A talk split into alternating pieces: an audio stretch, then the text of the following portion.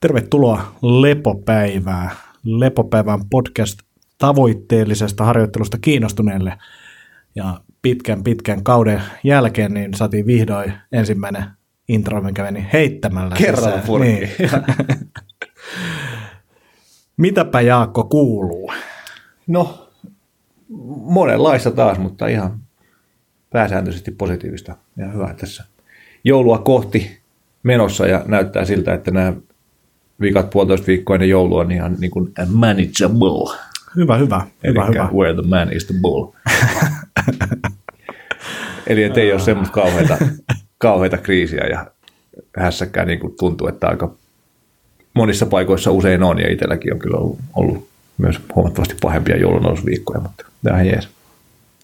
Itse asiassa itselläkin kalenteri näyttää aika lailla samalta, että, että, yllättävän niin kuin asiallinen. Joo, ei- ei vaikuta huonolta. Ehkä, ehkä siinä vaikuttaa myös se, että, että, että ensi viikko on niin kuin vielä täysviikko. mm. Että ei ole mitään typeriä pyhiä keskellä arkea haittaamassa meidän yrittäjien elämää. Niin. Kyllä, pystyy painaa hommia. Joo. Hyvä, mitä sitä? Tota, tavallaan ihan hyvää. Tuossa tota, mä oon nyt ollut ehkä, no nyt varmaan kuukauden päivät semmoisessa pienessä flunssassa. Ja eka se vähän niin kuin meni ohi, sitten se tuli takas. Sitten mä luulen, että mulla oli influenssa, joka saattoi pitää paikkaansakin. Ja tota, nyt me oltiin lomalla tuossa viime viikolla ja vikana päivänä, niin, niin, niin mä heräsin yöllä siihen, että niin jomottaa ihan sikan kurkkuun, että se kurkkukipu oli pahan, pahentunut ja sitten niin kuin, että toi, että, että ien oli niin kuin kipeä oikealla puolella ja, ja, ja tämä oli niin kuin lauantai sunnuntai välinen yö ja sitten tultiin takaisin Suomeen, niin oli pakko käydä hammaslääkärissä. Ää, mä ajattelin, että se ien on tulehtunut, ja ilmeisesti ien oli tulehtunut, mutta että viisauden hammas niin, niin kuin tulehtunut. Ja mulla on alhaalta siis poistamatta viisauden hampaat, ja niistä on niin kuin sanottu, että ne pitää jossain vaiheessa poistaa, ja ne on vähän silleen hankalasti, että ne on niin kuin oikein pureutunut sinne, ne pitää niin kuin leikkaa poikki, tai niin kuin halkia ja sitten poistaa sieltä. Ja positiivinen puoli tässä on siis se, että et, et, todennäköisesti mulla on ollut nyt pidemmän aikaa siellä joku pieni tulehdus. Että tällaisia näitä juttuja, mihin, mihin en ole löytänyt selitystä, niin on ollut se, että niin kuin tulehdusarvot CRP on ollut, no se on ollut jo tosi pitkään, ehkä ei liity siihen, mutta saattaa liittyä, niin, niin se on ollut pikkasen kohdalla. Joo. Ei, ei, missään nimessä silleen, että kukaan lääkäri olisi sanonut, että tälle pitää tehdä jotain, Joo. että se on alle yksi, mutta tota, sitten silleen, että jos vertaa muihin arvoihin ja muuta, niin kuin, että, että se on outoa, että se on vähän koholla, Mm. mm. niin mä toivon, että kun nyt saadaan ensiksi antibiootilla hoidettua tämä ja sitten jossain vaiheessa poistettua noin hampaat, niin sitten se toisi jotain, jotain tota muutosta siihen. Ja toinen, mikä oli mielenkiintoinen, missä mä oon puhunut tässäkin, niin kuin, että että hengitysjutut auttoi stressitasoihin, Mm. first bit mittaukseen ja muuta. Ää, mutta ne ei niin kuin tavallaan, että se vaatii sitä koko ajan niin kuin tekemistä. Mm. Mutta nyt kun mä oon vetänyt pari päivää antibiootteja, niin stressitasot on tippunut, vaikka mä oon ollut silleen normaalisti duunissa ja ei ole mitään muuta muuttunut ja Joo. kaikki on niin kuin muuten, niin, niin mielenkiintoista nähdä sit, kun tästä pääsee niin kuin jonkinnäköiseen kuntoon takaisin, niin, niin, niin että et, et vaikuttiko se siihen sitten pitkällä, pitkässä juoksussa. Toivon, että vaikuttaisi, koska se voisi olla ihan mielenkiintoista. Joo. Ja tota, mikäköhän mulla oli vielä tuossa joku, joku kulma, mulla oli tuohon vielä liittyen. Mutta joo, tämmöistä kivaa. Mutta sä puhuit, että sä näet selkeästi niin sun niin kuin jatkuvassa, sulla on siis jatkuva. HRV-mittaus jonkun Skirty kellon kautta. Joo, Karminin kautta, niin, niin, niin jos, jos keskiarvo on ollut vaikkapa 60 kautta 100 päivälle ää, niin kuin ennen antibioottikuuria, mm. niin nyt me puhutaan, niin kuin, että se on puolittunut. Joo. Ja, ja siis silleen vielä, että jos katsoo jotain, niin kuin mulla oli, juttelin uni, unitutkijankin kanssa siitä, tai unilääkärinkin kanssa siitä, että niin kuin, ja mistä viime jaksossa itse asiassa puhuttiin, niin kuin, että, että kroppa tavallaan herää iltaa vasten, mm. ja sitten se pysyy siellä, sitten vasta neljän aikaa, sitten se alkaa rauhoittua. Niin nyt niin viime yöt, niin mä oon nukkunut palauttavaa unta niin kuin heti siitä asti, kun silmät on mennyt kiinni. Joo.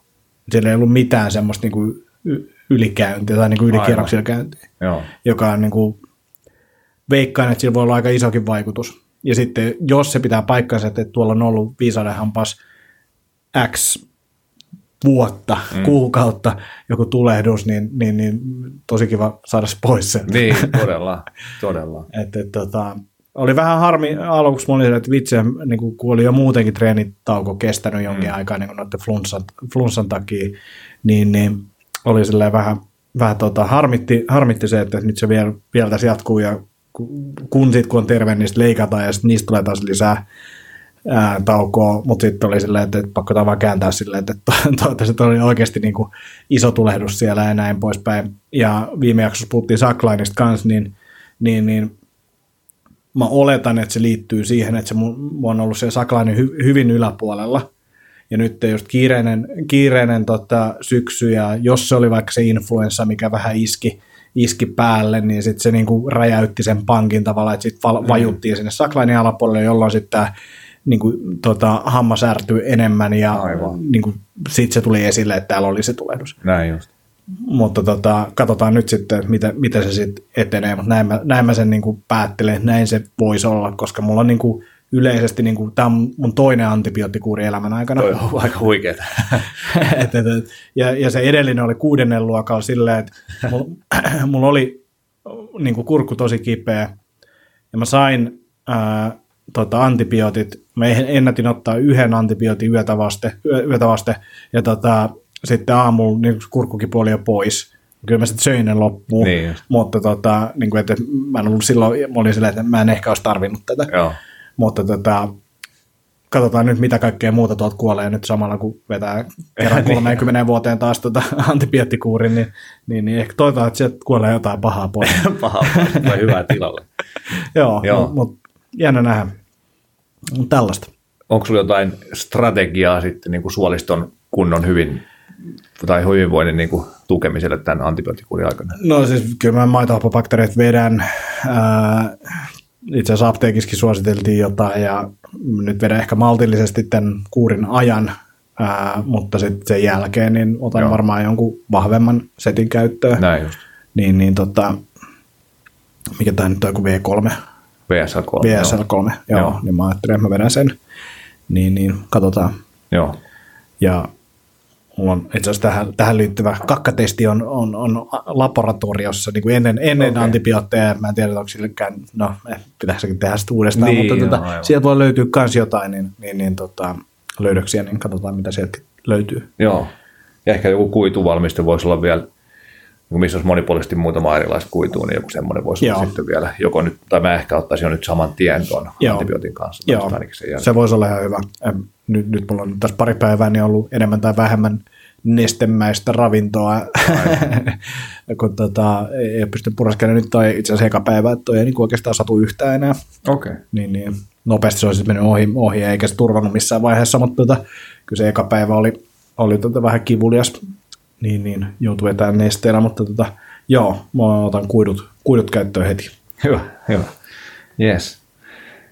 Sitten meillä oli tota, voittavat 23 tuntia ollaan saatu purkkiin, joo. nyt tämä ensimmäinen lähtö, ja tota, ollaan saatu sieltä aika hyviä palautteita. Joo, joo asiallista palautetta on tullut, nämä ensimmäiset palautteet, mitä on tullut, että, että meillä oli semmoinen ennen ja jälkeen kysely, niin kuin nyky, hyvinvoinnin nykytila kysely, ennen ja jälkeen valmennusta, niin, niin tietenkin siellä nyt ei kaikki ole vielä ehtinyt vastaamaan, mutta, mm. mutta ne, jotka on ehtinyt vastaamaan, niin niiden keskiarvoiset tulokset näyttäisi olevan 10-30 prosenttia parannusta erilaisiin asioihin, niin kuin vaikka se, että on tyytyväinen palautumisen eteen tekemiin valintoihin tai, tai stressitasoihin tai, tai vastaavaan.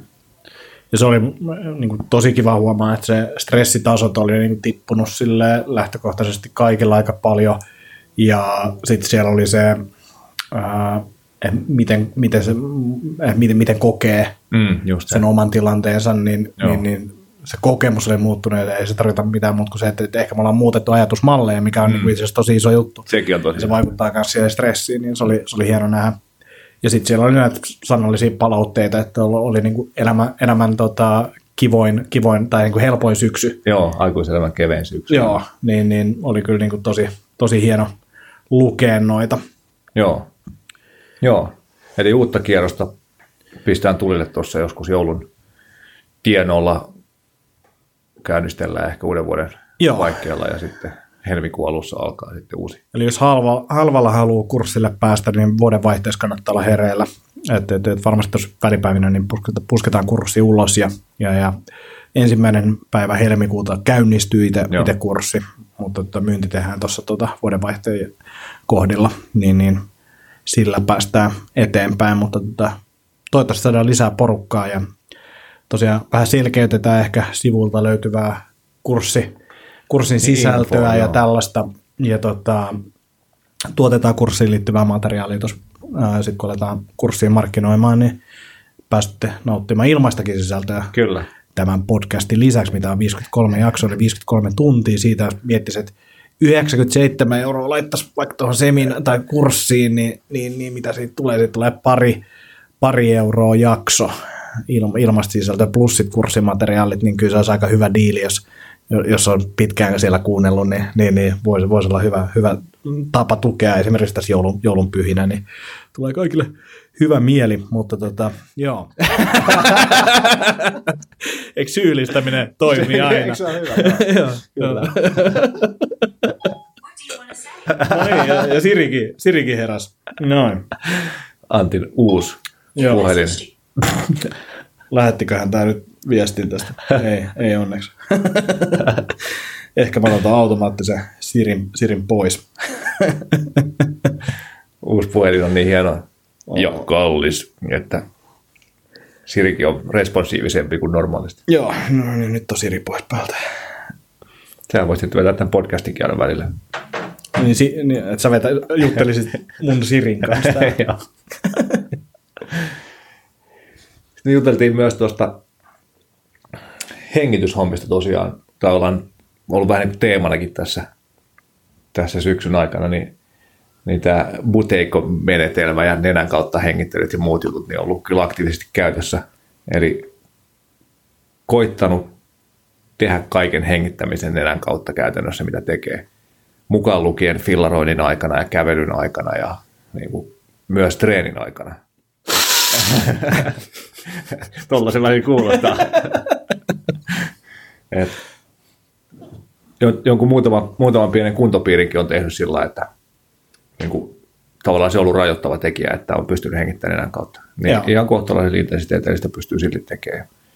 Ja, ja happea saa ihan riittävästi. Et se on ollut ihan mielenkiintoista testailla. Ja, ja en tiedä, onko huomannut mitään varsinaisia muutoksia muuta kuin sen, että sen pystyy tekemään ja nenän kautta kulkee hap- happi hyvin, vaikka tuolla ulkona on kylmää ja vähän niin kuin ehkä niin kuin räkää erittyy fillaroidessa ja sillä lailla, mutta, mm. mutta että se kun vaan sitkeästi hengittelee sen nokan, nokan kautta, niin sitten se limaeritys kun rupeaa pienenee ja niin kuin happi rupeaa kulkemaan paremmin.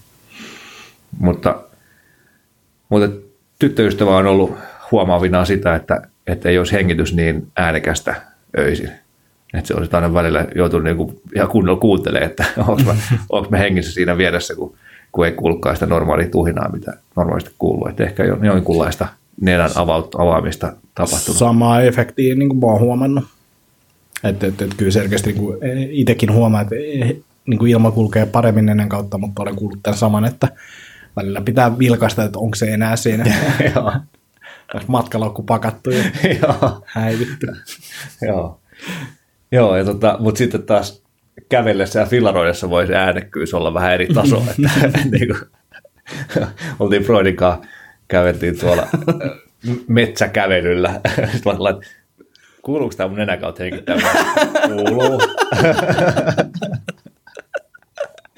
Kyllä se huomaa itsekin, että, että jos haluaa niin kuin nauttia vaikka metsän hiljaisuudesta ja kuunnella hiljaisuutta, niin, niin ei se kyllä nenän kautta hengittää, niin vaan vielä on sorsapilliä. Kauhean pörinä kuuluu. Joo, ei, mutta kyllä siitä sen verran enemmän kuuluu niin kuin hengityksen soundi, varsinkin kun kävelee ja on aavistuksen hengästynyt. Joo. Et jossain vaiheessa kai se hengitys, hengitys pitäisi olla semmoista, että sitä ei niin kuin, niin kuin hänen tuskin edes tuntee. Joo. Mutta tietenkin vaan siinä lepotilassa. Mutta joo, ihan hauskoja kokeiluita. Ja, en, en mä tiedä, onko, onko Sebä ilmoittautunut sinne Joo, jätkä sai mut huijattua kurssille, eli tammikuun puolella, niin, niin, niin Helsingissä järjestetään tämmöinen ää, Hoitava hengitys. hoitava hengitys ää, teemainen kurssi, jossa siis tätä tekniikkaa käydään läpi, Joo. joka oli se syy, minkä takia mä tulin sinne. Ää, se syy ei ollut se, että niin kuin mikä sen kurssin nimi on, niin. tai millaiset se valmentajan kotisivut on, tai, tai että se tapahtuu äh, Silvu Play-nimisessä kasvisruokaravintolassa jossain siellä takahuoneessa. Äh, syy ei ollut mikään näistä, että syy oli se tekniikka, tekniikka tota, mitä siellä toivottavasti päästään opettelemaan. Että Kyllä mä niinku tietyllä tapaa varmasti epämukavuusalueelle nyt joudun. Joo, kyllä siis semmoiset niinku lievät, lievät hihulivivat saattaa tulla siitä, siitä hommasta, mutta siis suomalainen Mimmi Tampereen seudulta, joka vetää buteikko-menetelmän hengityskursseja käynyt siis itse ne koulutukset ja Joo. vetää niitä Suomessa. En ihan, tai mun mielestä lukiota, että se on tehnyt niinku oman menetelmän sen perusteella, että saa nähdä, miten paljon se poikkeaa tuosta varsinaisesta buteikko-hommasta, mutta, mutta joo, menemme Antin kanssa silvupleihin pidättämään hengitystä ja tuhisemaan. Ja siis voidaan mainita hoitavahengitys.fi, niin Joo. Sieltä löytyy tapahtumista, jos joku haluaa, jos siellä on, on vielä tilaa. Mutta 13. ensimmäistä. disclaimerit tuli tuossa äsken. Joo, joo, joo, joo. E- emme, emme siis tiedä, mihin olemme menossa, mutta Niin, ja, siis, ja, ja tiedän, että turhaan tuomitsen ihmisiä tässä, mutta tota, silti kyllä sanon. on se parempi etukäteen kuitenkin. Niin, ja siis yllättyy positiivisesti. Niin, just näin. Joo, mutta jos haluaa, haluaa nähdä meidän pidättävän hengitystä, niin se on yksi paikka, Mm, missä tai voi nimetä. ku, kuulla Jaska hengittävä nenän kautta. Joo, mutta siellähän tietenkin opitaan semmoiset tekniikat, että minkälaista suhinaa enää kuuluu, vaan Mm, nenä on täysin tyhjä tai niin kuin auki. Joo, kahdeksan tuntia hengittelyä. joo, Mun mielestä se oli 11-17. niin taisi ollakin, joo, totta. Siinä joku täyspäivä. pieni smoothie Sivu- breikki johonkin kohtaan. smoothie, joo. Niin. Joo. Joo. Semmoista. Varmaan to- toivottavasti itse kurssin pitäjä ennen pääse kuuntelemaan tätä jaksoa ennen sitä. Sen jälkeen voi sanoa, että hei me puhuttiin tästä. Joo, Kansi käydä. joo. Oli sen verran hyvät promot, että ehkä saadaan joku provisio siitä. Niin, niin, ja siis kurssi on varmaan nyt jo ennen kuin nauhoitus on tota, loppunut, niin myyty loppu, loppuun meidän ansiosta. Kyllä. Tämä, tämä on ihan hyvä. Jos on muita, tota, ketkä haluaa tai promotaa, promotaa teidän kursseja, niin, niin, niin laittakaa ihmeessä tota, kontaktiin, niin mielellään, mielellään jutellaan hyvää muidenkin ihmisten kursseista. Kyllä. Joo. Mutta siis kerrotaan sitten, että miten meni ja Joo, näin pois. joo, tosi mielenkiintoista kyllä. Tosi mielenkiintoista. Siinä en ole taas hir- hirveästi enempää ehtinyt tuohon buteikko-hommaan tutustua, m- mutta niin kuin selailemalla tuntuu, että siellä on, on kyllä porukka saanut aika huikeita niin kuin kokemusperäisesti ainakin. Ja sitten tietenkin Joo. siitä astman hoidossa on ollut myös hyvää dataa, mutta joo, mielenkiintoista nähdä. Sitten se oli juttelemassa kirkkonummella ruokavaliosta tai ruuasta. ravinnosta ja palautumisesta ja joo, nä- näistä teemoista, niin, niin mä ajattelin, että mä esittelisin tämmöisen oman hypoteesin tästä kroonisiin sairauksiin liittyen. Eli, eli suurin osa kroonisista sairauksista on elämäntavoista johtuvia. Joo. Eli tarkoittaa siis sitä, että, että ne olisi estettävissä tai hidastettavissa tai, tai jopa ehkä parannettavissa, jos tämmöistä mm, niin kuin rajua termiä kuin parantaa saa käyttää tässä yhteydessä, mutta, mutta et siis iso osa kroonisten sairausten aiheuttamista ongelmista olisi fiksattavissa, fiksattavissa ravinnolla ja elämäntavoilla. Pitää aina pitää mielessä, että se elämäntapa kokonaisuus kuuluu siihen myös. Et, et näkee aika paljon porukkaa, jotka säätää sitä ravintoa niin kuin viimeiseen asti. Mm. Ja sitten siellä on joku ihan valtava stressikuorma tai, tai niin kuin unet on huonot tai vastaava. Et Pitää muistaa myös ne, ne osastot siellä, mutta, mutta tota, tässä kun näitä tavallaan kokonaisvaltaista terveyttä ja, ja tätä koko niin kuin ihmisen hyvinvointikokonaisuutta on intensiivisesti opiskellut varmaan viimeiset 15 vuotta. Sitä aikaisemminkin kyllä, mutta silloin se oli ehkä vähän enemmän eri kulmalla niin kuin tyylisuorituskyky ja, ja, ja siinäkin ehkä vaan sitten joku, miten teinipoikana podataan ja saadaan hauis kasvamaan tyyppisesti, Jep. mutta, mutta et siitä se on pikkuhiljaa jalostunut se, näkemys ja, ja koko ajan enemmän ja enemmän sille terveyskulmalle, joka sitten tietenkin myös on suorituskyvyn taustalla ja kaiken taustalla. Että niin kuin aina, mun mielestä aina, että jos me pyritään pudottaa painoa tai pyritään parantaa suorituskykyä tai mitä tahansa, niin ainakin pitkässä tähtäimessä se on tehtävä sillä lailla, että se tukee myös terveyttä. Mm. Eli niin, tehdään fiksuja asioita pitkäjänteisesti. Mutta niin tämänhetkinen oma ajatus siitä, että, että niin kuin ravintoon liittyen siellä terveyden perustana olisi neljä asiaa, jotka on kroonisen tulehduksen minimointi, suoliston kunto, ravintoainepuutosten välttäminen ja verensokerihallinta. Ja jos nämä jutut saa pidettyä kasassa, niin musta vaikuttaa siltä, että olisi hyvä potentiaali tai mahdollisuus elää terveenä niin kauan kuin sitä elämää riittää. Mm. Ja, ja luultavasti sitä voi riittää vähän pidempään sitten tuon tyyppisille jutuilla. Mutta toisaalta niin kuin nykyään meillä on valtavan hyvä niin kuin, tavallaan terveyden tai sairauden hoito, missä me saadaan kyllä pidetty ihmiset hengissä. Mutta se ei ole välttämättä ainakaan mun niin kuin, tarkoitus, ei ole se, että mä oon jo, jossain kunnossa elossa mahdollisimman pitkään, niin, vaan se, se, että on niin toimintakykyisenä kuin mahdollista, niin pitkään kuin mahdollista. Niin. Hyvää elämää. Niin, mitä niin. se tarkoittaakaan. Niin, mitä se kenellekin tarkoittaa, joo. Mutta Jenkeissä sanotaan, että live long, drop dead.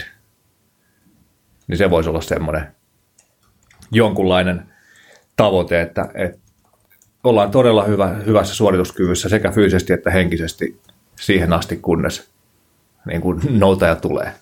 Eikä niin. semmoinen, mikä valitettavasti on nykyinen malli, että ruvetaan hiipumaan jostain 230 lähtien, se on niin pientä hiipumista sinne Kyllä. kohti kroonisia sairauksia ja niin kuin toimintakyvyn puutosta ja, ja kognition heikkenemistä ja semmoista. Joo. Ja toi on niin kuin, minkä takia, tai siis just puhunut monen kertaan varmaan tässäkin podcastissa CrossFitista, niin ää, siitä näkökulmasta, mikä siellä on, eli suorituskyky nousee 20-vuotiaaksi ja sitten CrossFitin me yritetään pitää sitä siellä ylhäällä niin ylhäällä kuin se pysyy ja sitten me kuollaan jossain vaiheessa, se tippuu niin kuin romahtaa saman tien. Että et sitten se pysyttäisiin just jollain tapaa toiminnallisena niin kuin mahdollisimman pitkään ja, ja sitten se loppu tulisi nopeasti. Joo. Eikä Joo. tarkoita sitä, että pitää niin kuin lisää jotain riskiä niin, harrastaessaan ei, niin, myöhemmin, niin, että, että, että se loppu tulisi mahdollisimman nopeasti, mutta tota, niin kuin se, että, että me ollaan vaan hyvässä kunnossa ja ei ole mitään, ehkä toi liittyy myös siihen niin kuin elintapasairauksiin ja kaikki mm. tällaiset, että vältetään niitä. Just näin, just näin.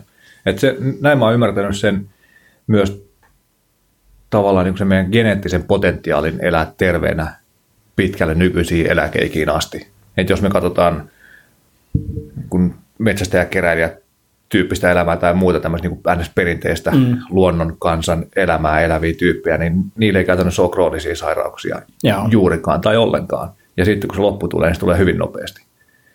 Eli semmoista toivon tavoittelevani myös itse tässä, mutta, mutta jos noit avaa noit neljää juttua, mitkä tuolla taustalla on, niin, niin kroonisen tulehduksen minimointi. Nykyään tiedetään, että, että krooninen matalatasoinen tulehdus, mistä säkin juttelit tuohon hampaaseen liittyen, niin on yhteydessä kaikkiin kroonisiin, tai käytännössä kaikkiin, tai useimpiin kroonisiin elämäntapasairauksiin.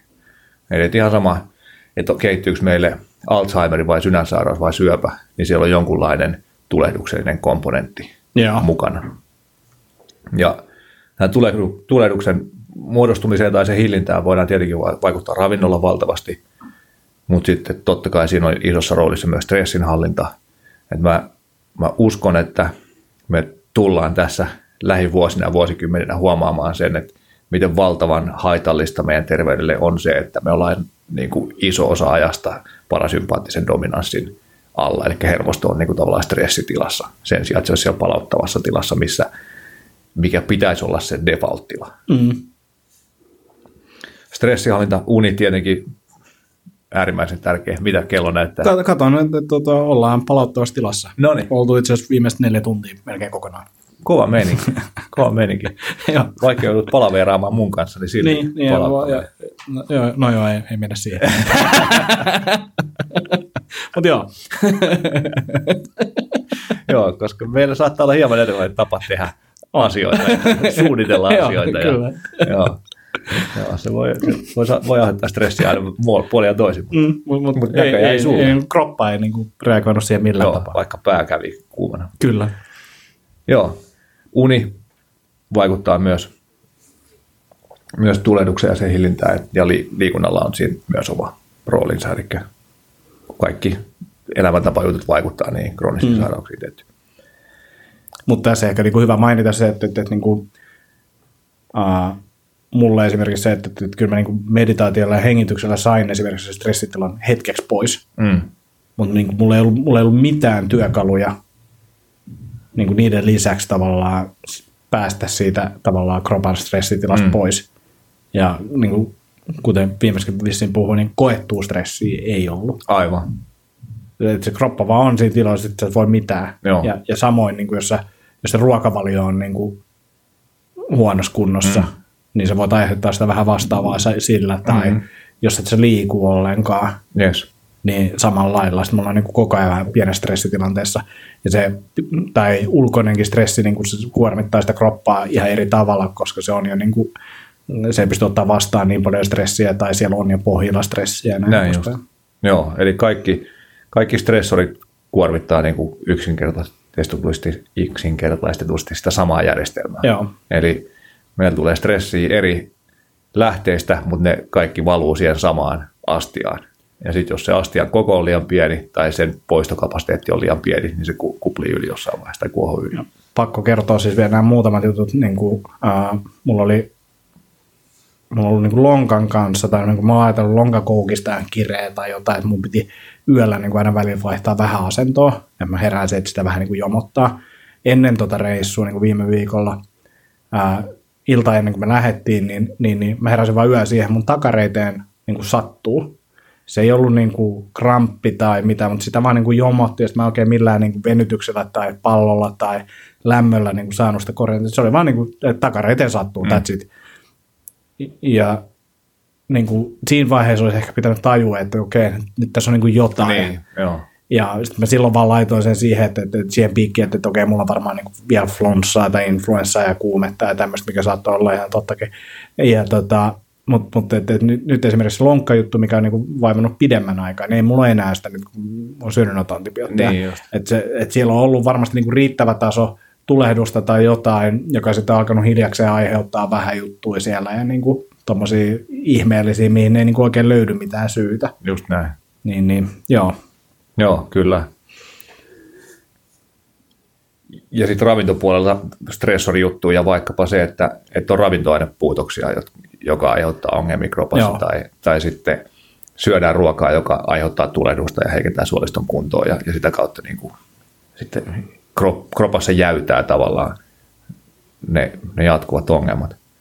Mutta joo, kroonisen tulehduksen minimointi, silloin vahva linkki myös tuohon suoliston kuntoon, eli, eli musta vaikuttaisi siltä, että, että suoliston huono kunto on yhteydessä siihen krooniseen tulehdukseen. Eli onko se sitten se, että, että suolisto on niin sanotusti vuotava, eli suolen seinämä päästää läpi semmoisia asioita, mitä sen ei pitäisi verenkiertoon päästää. Mm. Ja aktivoi immunipuolustusta tai immunijärjestelmää ja, ja mahdollisesti aiheuttaa tulehdusta.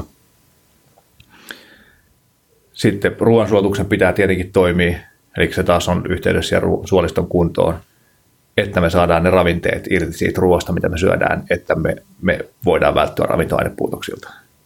Eli se on siellä suoliston kunnon niin kuin yksi osa, ja sitten terve bakteeriflora.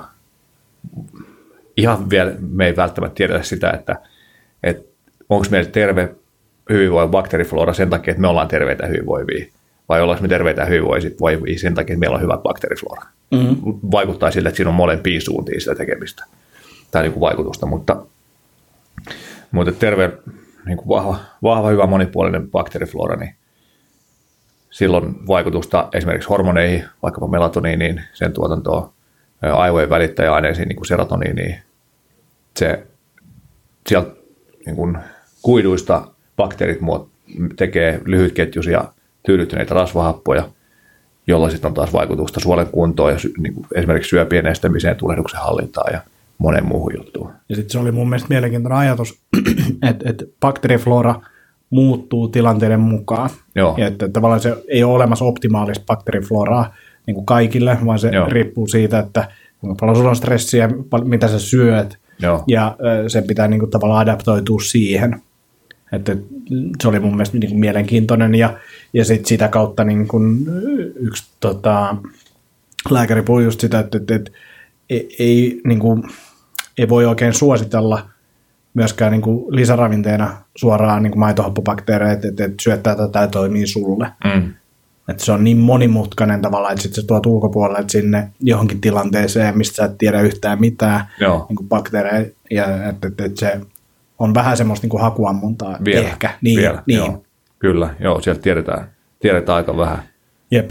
Mutta vaikuttaa siltä, että, että tavallaan erilaiset kuidut ruokkii erityyppistä bakteerifloraa, jolloin mm. kun me saadaan monipuolisesti kuituja, olettaen, että ne ei aiheuta meille ruoansulatuksellis- ruoansulatuksellisia ongelmia, niin, niin sitten me ruokitaan monipuolista bakteerikantaa. Ja mitä monipuolisempi bakteerikanta, niin sitä yleisesti vahvempi se on siirtämään niin kuin ulkopuolisia stressitekijöitä. Kyllä. Joo. Eli suoliston kunto tärkeänä siellä taustalla. Siihen vaikuttaa totta kai se ravinto, eli mitä syödään sillä tavalla, että me saadaan hyviä asioita ja, ja vältetään huonoja asioita. Eli vaikkapa jotain sokereita tai muita prosessoituja ruokia vaikuttaa siltä, että ne kasvattaa niin kuin, tai ruokkii huonoa bakteerikantaa. Ja sitten taas monipuoliset kasvitten kuidut ruokkii hyvää bakteerikantaa ja niin edespäin. Stressillä on suora vaikutus suoliston bakteerikantaan ja ilmeisesti myös toiseen suuntaan. Että esimerkiksi niin masennus ja muut saattaa olla, tule, niin saattaa olla tulehduksellinen tausta ja, ja myös suoliston bakteerikannalla vaikuttaisi olevan niin kuin assosiaatiota sinne niin kuin mielenterveyteen myös ja mielen hyvinvointiin. Uni vaikuttaa bakteerikantaan. Muutama huonosti nukuttu uni näkyy heti bakteerikannassa, mikä on aika crazy. Se tosiaan, niin kuin, niin kuin sanoit, niin se bakteerikanta reagoi ihan muutamassa päivässä.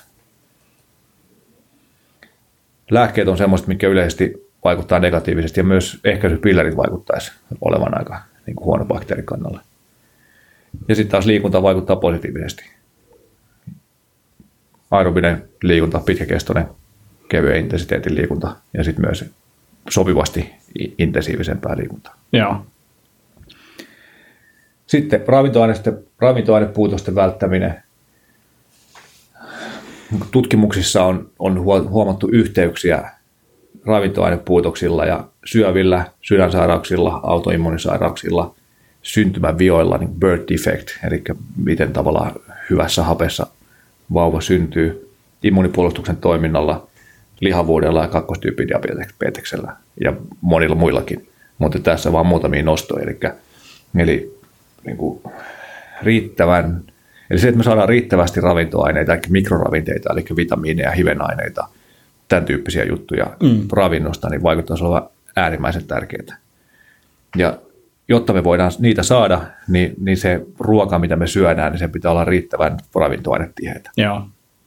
Eli pyritään saamaan, ei nyt voi sanoa maksimimäärää, koska voi olla, että me saadaan jotain ravinnetta liikaa, vaikka jos me syödään maksaa tosi paljon, niin voi olla, että me saadaan jotain tiettyä ravintoainetta liikaa, tai jos me syödään parapähkinöitä, niin voi tulla, että seleniä tulee liikaa, tämän tyyppisiä juttuja, että niin kuin ravintoaineiden saannissakin on ylä- ja alarajat, niin kuin melkein kaikissa muissakin, muissakin terveyteen liittyvissä jutuissa, että liikaa huono ja liian vähän huono, mutta, mutta että yleisesti meidän niin kuin nykyinen ruoka ei ole niin ravintoainetiheitä suurin osa siitä ruoasta, mitä yleisesti syödään, että mm. tarvitsisi kantaa huolta siitä, että saa liikaa, liikaa jotain tiettyä juttua.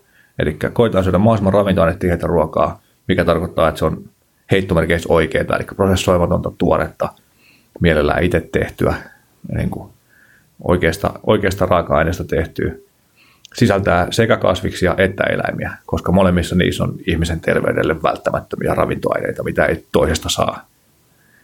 Ja,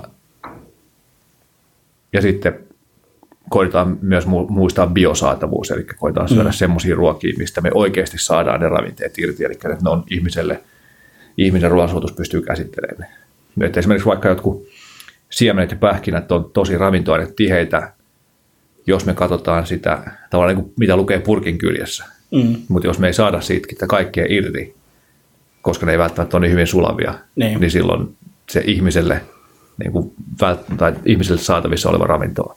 Ainetiheys ei ole niin iso.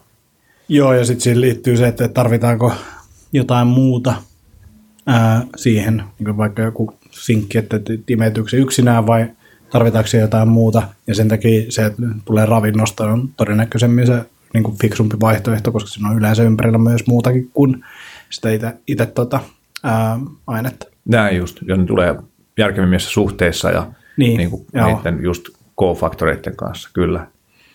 Joo, ja sitten verensokerin hallinta neljäntenä pointtina, eli, eli vältetään verensokerin nouseminen, joka niin kuin, on yhteydessä kroonisiin sairauksiin, lihavuuteen, kakkostyyppidiabetekseen, jotka tosiaan niin kuin vahvassa, vahvasti korreloi kroonisten sairauksien kanssa, niin Eli syödään semmoista ruokaa, joka tukee kylläisyyttä ja nälänhallintaa sitä kautta, painonhallintaa sitä kautta.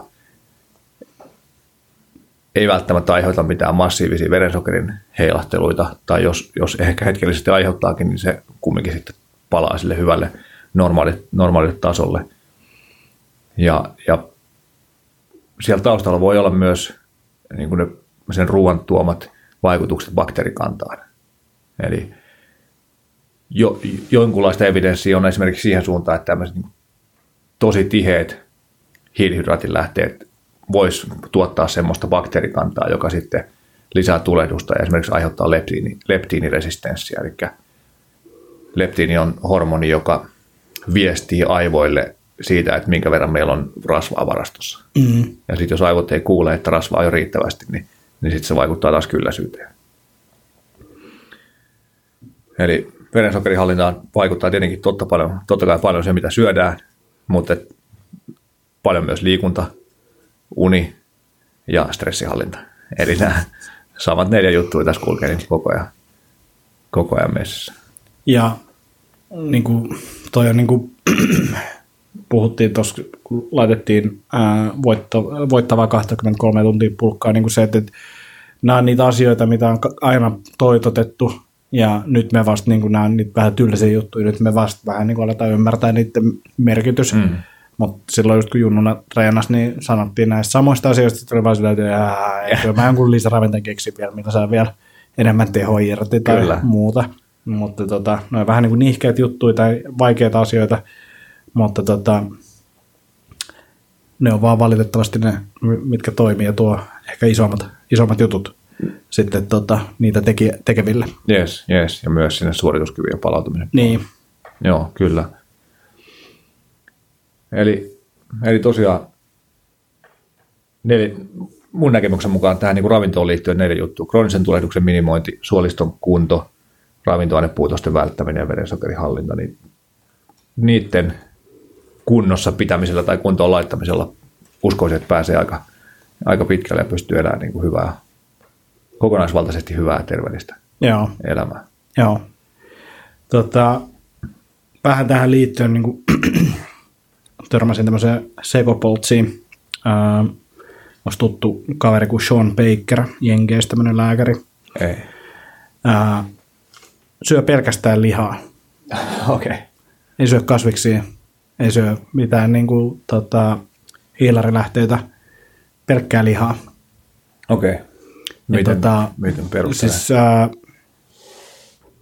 eka, eka on vetänyt keto, ketodiettiä ja sitten kokeili, kuuli tyypeistä, jotka on tätä tehnyt ja sitten halusi kokeilla sitä kokeili ja niin kuin tota, perustelee siis, ei ole tehnyt mitään, ei ole tehnyt edes verikokeita ja näin poispäin, mutta tota, siellä on siis ilmeisesti tämmöinen carnivore, niin kuin tämmöinen joukko ihmisiä, jotka on niin kuin, tätä kokeilua, ja mä en missään nimessä suosittele tätä kellekään, mutta tämä on mun mielestä vaan mielenkiintoinen ää, keskusteluaihe.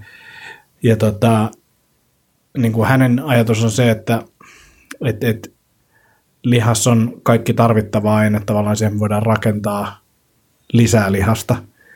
Niin kuin, että treeniin sen pitäisi tukea ihan hyvin ja näin. Ja ei, ei, ei ehkä, niin kuin, tämäkin on niin kuin, tehnyt jotain soutu maailmanennätyksiä ja muita, ja siis kovassa kunnossa ja näin, ja ehkä adaptoitunut aika hyvin siihen ja näin poispäin, mutta se itse perustelee sitä sillä, että ää, niin kuin todennäköisesti on kyse siitä, että, että, että sitten ää, niin kuin, esimerkiksi C-vitamiinista oli puhetta, että, että niin kuin niin kuin, että C-vitamiinia tarvitaan, että ei tule keripukkiin, mutta se, että, että niin kuin, sitä C-vitamiinia ei tarvita, jos et syö hiilareita, että se liittyy niin kuin johonkin tiettyyn polkuun siellä.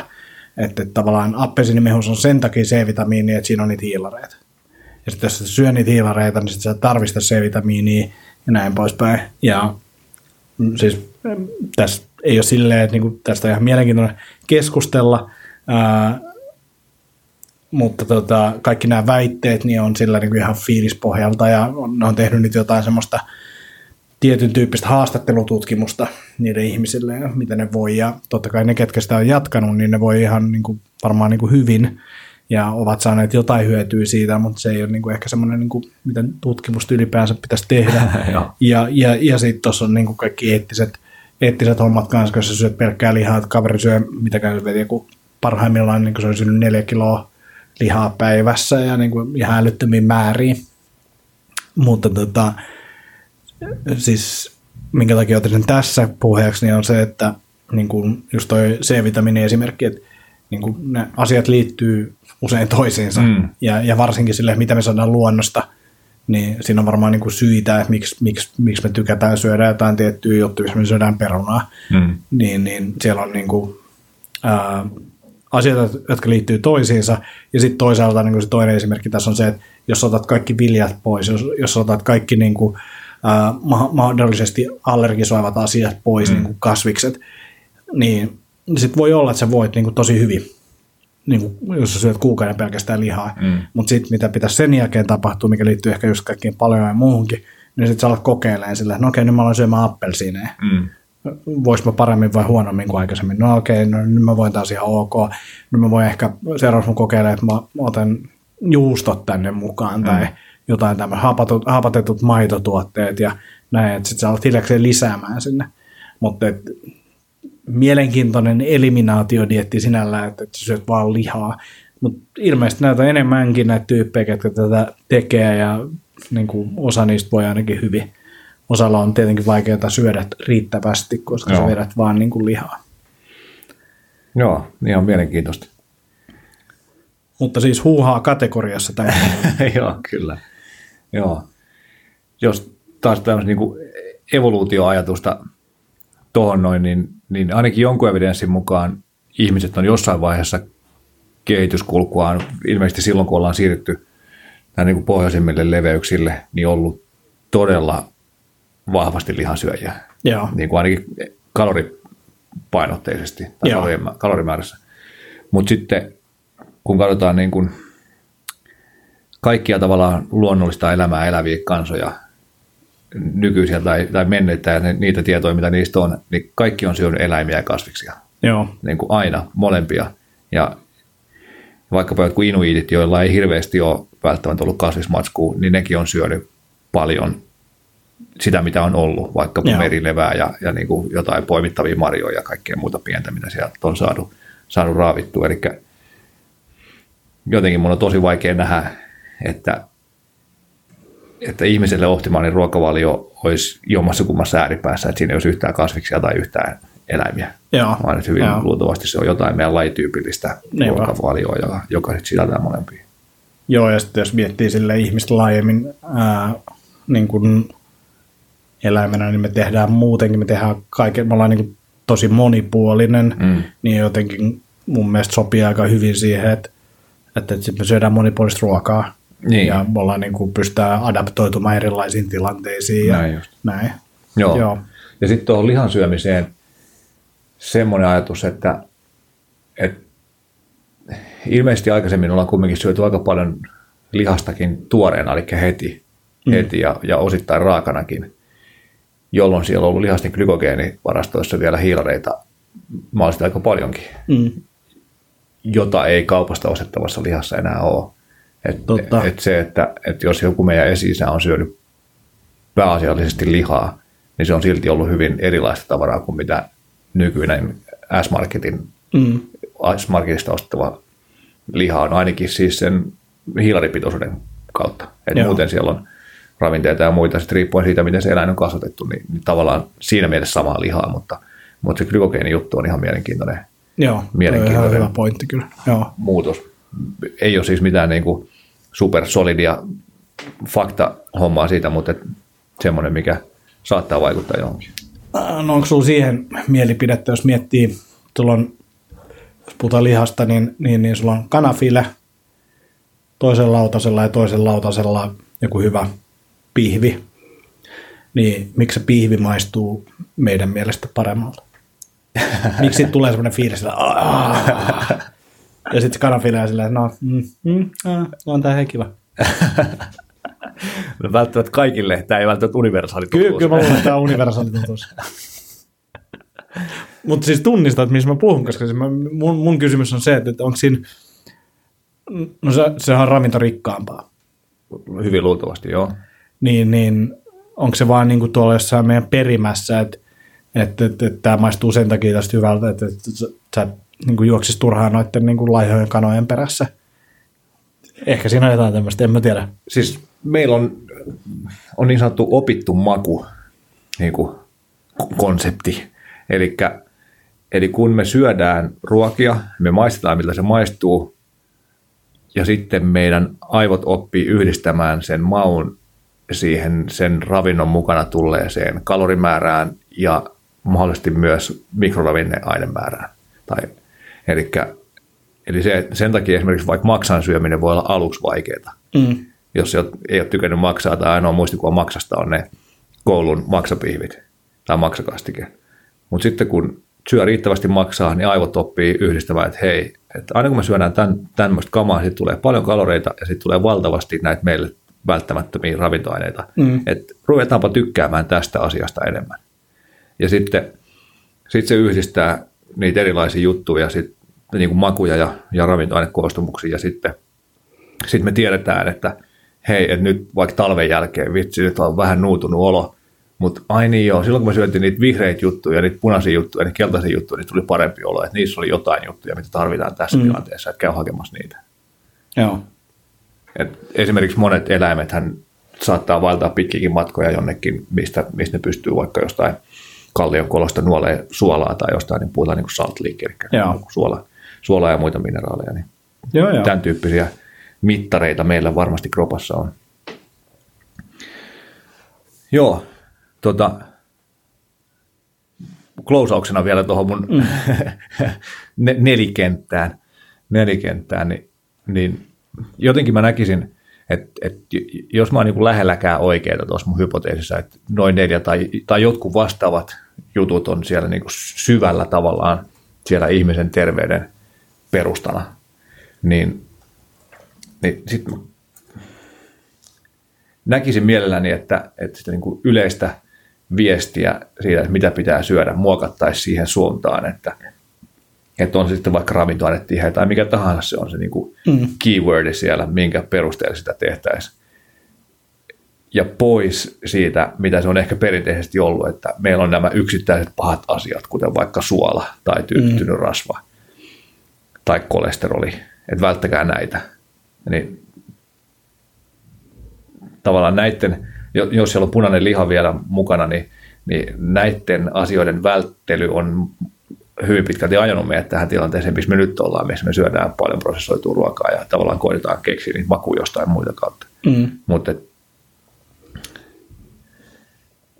tavallaan niin kuin, ihan sama, että onko se näkemys kasvispainotteinen vai viljapainotteinen vai mikä tahansa painotteinen, mutta että jos, jos niin tuommoinen prosessoitu ruoka on se mahdollisesti se eniten ongelmia aiheuttava juttu, mikä vaikuttaa noin kaikkiin neljä juttuun, mitä tuossa juteltiin, niin koitettaisiin nyt niin kuin yhtenäisestä rintamana, vaikka meillä on erilaisia mielipiteitä, niin, niin tuoda semmoista ajatusta esille, että, mm. että hei, syökää oikeat ruokaa ja ruokaa ja niin kuin tuoretta ja ravintoainetiheitä ja jos suolisto on jatkuvasti sekaisin, niin sillä voi olla joku merkitys, tai se voi riippua jostain, ja sitten kannattaa ehkä tehdä jotain.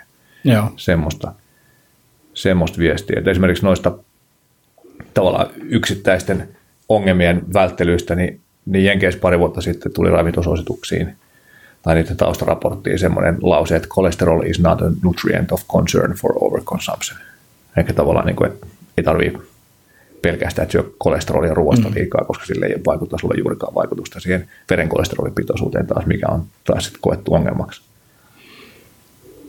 Ja sitten tuosta rasvajutusta, rasva on tietty valtavan monenlaista erilaista rasvaa ja, ja siitä on monenlaisia mielipiteitä, mutta et, niin kun kakkostyyppi diabetes, verensokerin hallinta on valtava maailmanlaajuinen ongelma, niin intuitiivisesti ja ehkä jonkunlaisen niin kuin tieteellisen näytönkin niin kuin tukemana voi miettiä sillä että, että jos verensokeri on hallinta, hallinta on ongelma, niin kannattaako suositella syömään semmoista ruokaa, mikä nostaa verensokeria nopeasti, vai kannattaako mieluummin suositella jonkinlaisia muita ruokia ehkä. Joo. Ja sitten suolasta vielä semmoinen huomio, että, että kovasti ollaan to, niin kuin tolkutettu suolan vähentämisen tärkeyttä. Ja se voi ollakin sitä, mutta toisaalta suolassa, niin kuin kaikissa muissakin jutuissa, on tosiaan U-muotoinen käyrä niin kuin terveyteen liittyen. Että liikaa on huono ja liian vähän on huono. Mm. Eli minimointi ei pitäisi olla tavoite, vaan mm. oikean määrän syöminen pitäisi olla tavoite. Ja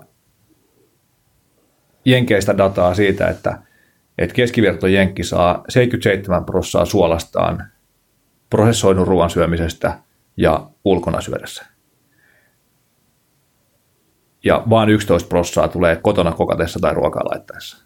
Ja ainakin musta vaikuttaa siltä, että se viesti kohdistuu, niin kuin, tai ainakin se käsitään sillä että ei saa lisää suolaa mm-hmm. ruokaan. Mutta jos se on häviävän, häviävän pieni vaikutus sillä, mitä me lisätään vielä se, mitä me saadaan muualta. Että ne suurimmat lähteet suolalle oli leivät, prosessoidut lihajalosteet ja pizza. Ja aika harva puhuu siitä, että, että meidän pitäisi syödä vähemmän leipää, koska siitä tulee iso osa määrä meidän suolasta, mm. jos se suola on ongelma. Et niin ja siis no ehkä tuossa just silleen, mitä sä sanoit, niin prosessoitu ruoka on ongelma, siinä on erilaisia ongelmia, me ehkä vielä edes ymmärretä, mitkä mm. ongelmat on, niin sen minimointi voisi olla se järkevä teko. Näin just, näin just. Si- niin mä näkisin, että se on, niin se on se perimmäinen paha tavallaan sinne se tiivistyy se tietenkin sitten, mitä lasketaan prosessoinniksi, että ruoan mm. leikkaaminen, kuoriminen ja mm. kypsentäminen prosessointiin, mutta mm. ehkä me voidaan ymmärtää se, että... Niin ja siis se on jonkinnäköinen liukuma ja me halutaan päästä toiseen suuntaan enemmän. Niin, niin veke sitten teollisesta mm. niin kuin halvasta, halvasta prosessoista ruoasta, joo.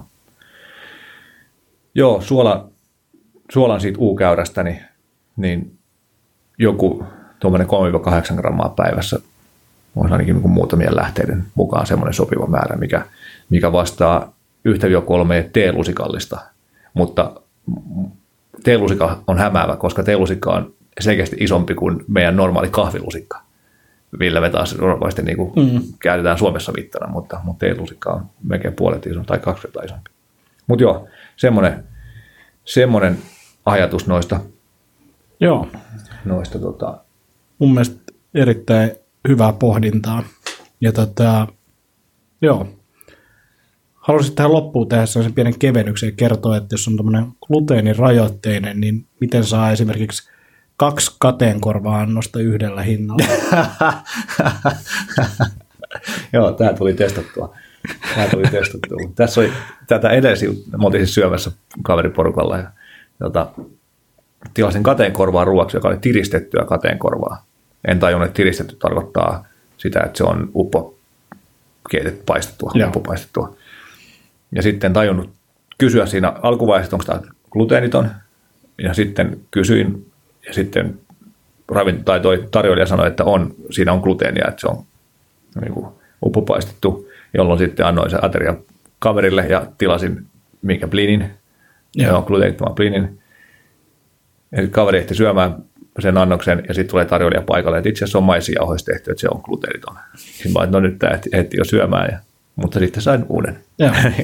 Joo, ja oli mielenkiintoisen makuista kategoria, siis niin kuin tosi mietoa ja, ja hyvä, että, että mä en ole löytänyt mistään kaupasta, eikä kateenkorva on joku nautavasikan sisäelin. Kyllä varmaan sitä hallista. hallista niin hallista varmaan löytäisi, joo. joo. Ja stokkat ehkä. Joo. Joo, se oli mun mielestä hauska vaan, että tuota, kerrankin siitä oli jotain hyötyä. niin, voisi ajatella noinkin. Ja sitten jos, jos, jos elää samanlaisessa uskomusmaailmassa kuin missä mä elän, Niin. että mitä esimerkiksi Alessio Fasanon niminen yksi johtava gluteenitutkijoista on, on siinä käsityksessä, että, että gluteeni on, saattaa olla ongelmallista kaikille meille. Mm. Että ne ongelmat vaan manifestoituu aikaisemmin tai myöhemmin ja isommin ja vähemmän, niin kuin, tai pienemmän ja, tai enemmän ja vähemmän, mutta, mutta se voi olla kaikille ongelmallista, niin, niin siinä mielessä gluteenittomuudesta voi olla aika paljonkin hyötyä. Kyllä, mutta kyllä. Tämä, tämä jää, niin kuin, tulevaisuus näyttää, että onko tämä totta vai ei. Joo. Hei, jaksat kuunnella vielä, vielä hetken aikaa, jos mä avaudun noista kroonisista sairauksista vielä, vai ollaan me vedetty? Me ollaan 55 minuuttia vedetty, okay. Kyllä mä jaksan kuunnella. No ihan, ihan lyhyt tämmöinen ajatus, tai no katsotaan miten lyhyesti lyhyt tämä on, mutta, mutta tota, siis tosiaan kun puhuttiin noista ravintojutuista, neljästä pointista kroonisten sairauksien taustalla ja elämäntapasairauksien taustalla, mitä käytännössä kaikki krooniset sairaudet on, niin, niin vähän daattaa näistä. Puolet suomalaisista työikäisistä sairastaa jotain kroonista sairautta. Se on musta aika Puolet. dramaattinen, dramaattinen luku. Mikä on niin kuin tavallaan semmoinen miedoin sairaus, mitä tuohon on ehkä, niin kuin, tiedäksä? En, en Joo. itse asiassa katsonut tarkemmin. Tämä oli joku, joku lehtiartikkeli, mistä mä tämän tsekkasin, mutta puolet suomalaisista. Joo. Tietenkin osa niistä voi olla niin synnynnäisiä semmoisia, mille ei välttämättä enää voi hirveästi vaikkapa joku ykköstyypin diabetes, mikä saattaa siis lapsuusiassa puhjeta, että sen, niin kuin, sitä voi manageroida paremmin muuttamalla elämäntapoja, mutta sitä ei välttämättä voi niin kuin, ns. korjata. Joo. Tai välttämättä ei, niin kuin nykytiedon mukaan ei voi. Mutta silti toi on aika dramaattinen luku, ja varsinkin jos, jos uskotaan ja ymmärretään se, että, että suurin osa näistä olisi voinut olla vältettävissä. Mutta toisaalta myös se antaa niin kuin se, että, että niihin voi elämäntavoilla vaikuttaa, niin, niin antaa voimavaroja myös siihen, että, että me ei ole niin geeniemme vankeja tai sen niin kuin tämänhetkisen tilan vankeja, vaan voidaan vaikuttaa siihen valtavasti. Ja sitten kakkostyypin diabetesta sairastaa puoli miljoonaa, tai mu- muutama vuosi sitten oli semmoinen niin kuin arvio, ja näistä siis ei ole kaikki, kaikki ei ole diagnosoituja. Suuri osa niistä ei tiedä, että ne sairastaa. Eli ne tavallaan niin kuin hiipii pikkuhiljaa niin kuin kroonisia sairauksia tai sairauksien riskien kasvua kohti. Ja terveystalo teki vuonna 2014 arvion, että, että miljoona suomalaista sairastaa kakkostyypin diabetesta vuonna 2025. Sairasta. Eli joka viides. Joo. Ja silloin 2014 jo tuon terveystalon arvion mukaan, niin diabeteksen hoitoon meni 15 prosenttia Suomen terveydenhuollon kokonaismenoista. Ja sitten jos se tuplaantuu siitä, mm. niin me ollaan konkassa kohta niin kuin näiden tavallaan kroonisten sairauksien kanssa. Ja Jenkeissä nähdään jo, että jos tämä nykyinen meininki jatkuu, niin tuon 2025 mennessä ne alkaa olemaan mm, niin kulut on isommat kuin bruttokansantuote. Joo. Menikään nyt, nyt voi olla, että joku talous, talousihminen puuttuu, että nyt oli väärät statsit, mutta, mutta, mutta konkurssi uhkaa kuitenkin. Joo, mutta siis joo, kulut on valtavat ja, ja, ja niin kuin se mahdollisesti niin kuin turha kärsimys, mitä toi aiheuttaa ihmisille ja niiden omaisille on, on niin kuin surullista ja, ja, ja valtavan isoa, mutta, mutta eli selkeästi näyttää, että, että jo, jo, tämä nykyinen, nykyinen meininki ajaa teollisuuttuneet maat kohti valtavaa kroonisen sairauden kuormaa. Ja vaikuttaa siltä, että tämä niin nykyinen terveydenhoitomalli ei oikein sitten toimi niiden kroonisten sairauksien estämisessä tai hoitamisessa, Mm. vaan että tarvittaisiin jotain muuta. Tuossa oli joku jenkkitutkimus siitä, että alle 10 prossaa lääkärissä käyneistä teki elämäntapamuutoksen sen lääkärikäynnin jälkeen. Ja jos, elämä, jos tässä on elämäntavoista kyse, niin silloin se elämäntapojen muutos pitäisi olla se ykkösjuttu, mihin tähdätään, koska niillä pystytään estämään tai fiksaamaan nämä asiat. Ja tähän, tähän vaikuttaisi tuolla maailmalla monet tahot puuttuu tähän niin kuin tämmöisen terveysvalmentajan käyttämisen kautta, eli health coach. Eli, eli on terveysvalmentaja, joka toimii yhteydessä lääkärin kanssa tai yhteistyössä. Ja lääkärin tehtävä tehdä lääkärijuttuja ja terveysvalmentajan tehtävä on avustaa siinä elämäntapamuutoksessa. Ja siinä on sitten monenlaisia tapoja tehdä sitä, että onko, ja monet tuntuu käyttävän niin teknologiaa apuksi tai appeja tai, tai vastaavaa kommunikaatioa meininkiä. Että et voi tekstaa tai soittaa sille terveysvalmentajalle tai ko- kommunikoida jonkun appin kautta. Niin, näyt, niin mun hansi on se, että tämä terveysvalmentaja juttu tulee niin todella vahvasti mullistamaan nykyistä, nykyistä terveydenhoitokonseptia, joka perustuu usein vaan siihen niin kuin lääkärin kanssa mm. kerran, pari, kolme kertaa vuodessa tapaamiseen sen sijaan, että sulla on päivittäinen tuki siihen elämäntapamuutokseen. Ja noita on muutamia mielenkiintoisia toimijoita Jenkeissä, muun muassa Sami Inkisen, suomalaisen Sami Inkisen perustama Virta Health niminen firma, jonka, se, jonka niin kuin missio on, on tota, estää tai kääntää 100 miljoonaa kakkostyypin diabetesta vuoteen 2025 mennessä.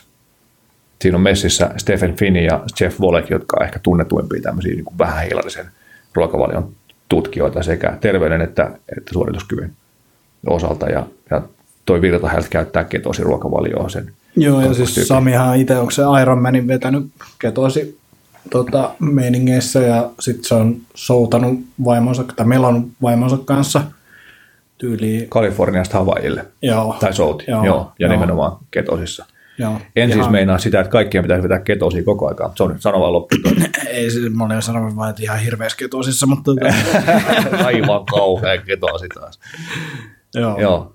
Mutta niillä on semmoinen visio. Sitten on Iora Health-niminen firma, joka käyttää terveysvalmentajia ja monta, monta muita. Et, et tota, niin kuin, et selkeästikin jotain dramaattista muutosta tarvitaan siihen, että miten me voidaan estää tämä kroonisen, kroonisten sairauksien niin kuin, määrän kasvu ja, ja niin kuin valtioiden konkkaan meno sen takia.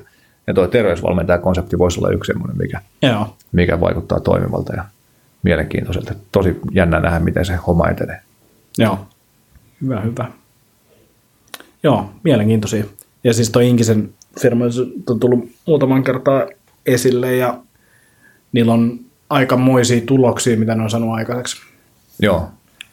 Sitten tuossa on tietenkin se, että sä taistelet ehkä osittain lääkäreitä vastaan siinä mielessä, että eihän nyt ruoalla voi tällaisia sairauksia korjata – niin kuin, että me, miten saadaan hyväksymään isompi massa tavallaan se, että, että, että okei ravinnolla ja elämäntavoilla ja tällä sun nelikentällä, niin saattaa olla aika isoja vaikutuksia siihen terveydentilaan. Niin, niin se on ehkä tuossa se yksi iso niin kuin, tota, ää, haaste. Joo, varmasti on. Mitä enemmän noilta tulee positiivista dataa, niin, niin sitä enemmän se tietenkin niin kuin kiinnost, varmasti niin kuin vaikuttaa ja kiinnost, kiinnostusta herättää. Joo. Hyvä homma. Uh, ennen joulua ei, ei tule jaksoa, Joo. mutta tota, sitten joskus joulun tai vuodenvaihteen jälkeen niin, niin, niin nauhoitellaan uutta jaksoa. Uh, kysymyksiä on toivottu, että niitä olisi lisää. Ehkä enemmän meidän toimesta kuin kenenkään muun toimesta, mutta tota, jos, jos haluatte joululahjan meille antaa, niin, niin, niin ää, välipäivinä niin voisitte liittyä sinne Voittavat 23 tuntia kurssille ja, ja, ja laittaa kysymyksiä meille tähän podcastiin. Hyvä. Se olisi paras. Jos yksi joululahja, tai siinä on kaksi jo, mutta tota, jos yhden toiveen saa esittää, niin se olisi tämä. Oikein okay, hyvä. Hyvä Antti. Joo. Näihin, näiden joululahjatoiveiden myötä toivotamme oikein hyvää joulua kuuntelijoille ja, ja kiitos taas tästäkin vuodesta. Moneskoa vuosi tämä sitten oli, kun ollaan tätä En tiedä, että meidän vi- tämä 53. jakso, niin kyllä tässä varmaan Muutama kolme vai neljä vuotta kohta tehty. Joo. Että siinäkin mielessä niin pieni, pieni semmoinen... no, no, riittää jo. no niin, sulla on varmaan myynti, sulla myyntipalaveri alkaa harjoittelemaan sitä varten. Anteeksi kauheasti. Ei, saa, saa kuunnella ihan ilmaiseksi näitä, ei tarvitse antaa mitään. Lopettaa kuuntelua niin. Antti Riivo. Jees, mutta ei, ei mitään. Kiitos tästä, tästä vuodesta ja jatkamme taas ensi vuonna, vuosi 2018 taitaa olla seuraava. Joo, kyllä. Joo, oikein hyvää joulua ja joulun alusaikaa ja se oli helpompaa muuten sanoa, kun ei ikinä oikein muista, että miten se pitäisi kirjoittaa. Pitää aina googlettaa, mutta joulun Niin. niin. alussa aika. Sanon sen Vä- nyt vä- erikseen. Niin, jompi kumpi. Tyyli oikea vastaus tuohon sun kysymykseen on se, että molemmat on oikein. niin. Tai kirjoitetaan muuta, jos se on liian vaikea. Niin. yes. Ei mitään. Kiitos. Yes. Moro. Kiitti, moi moi.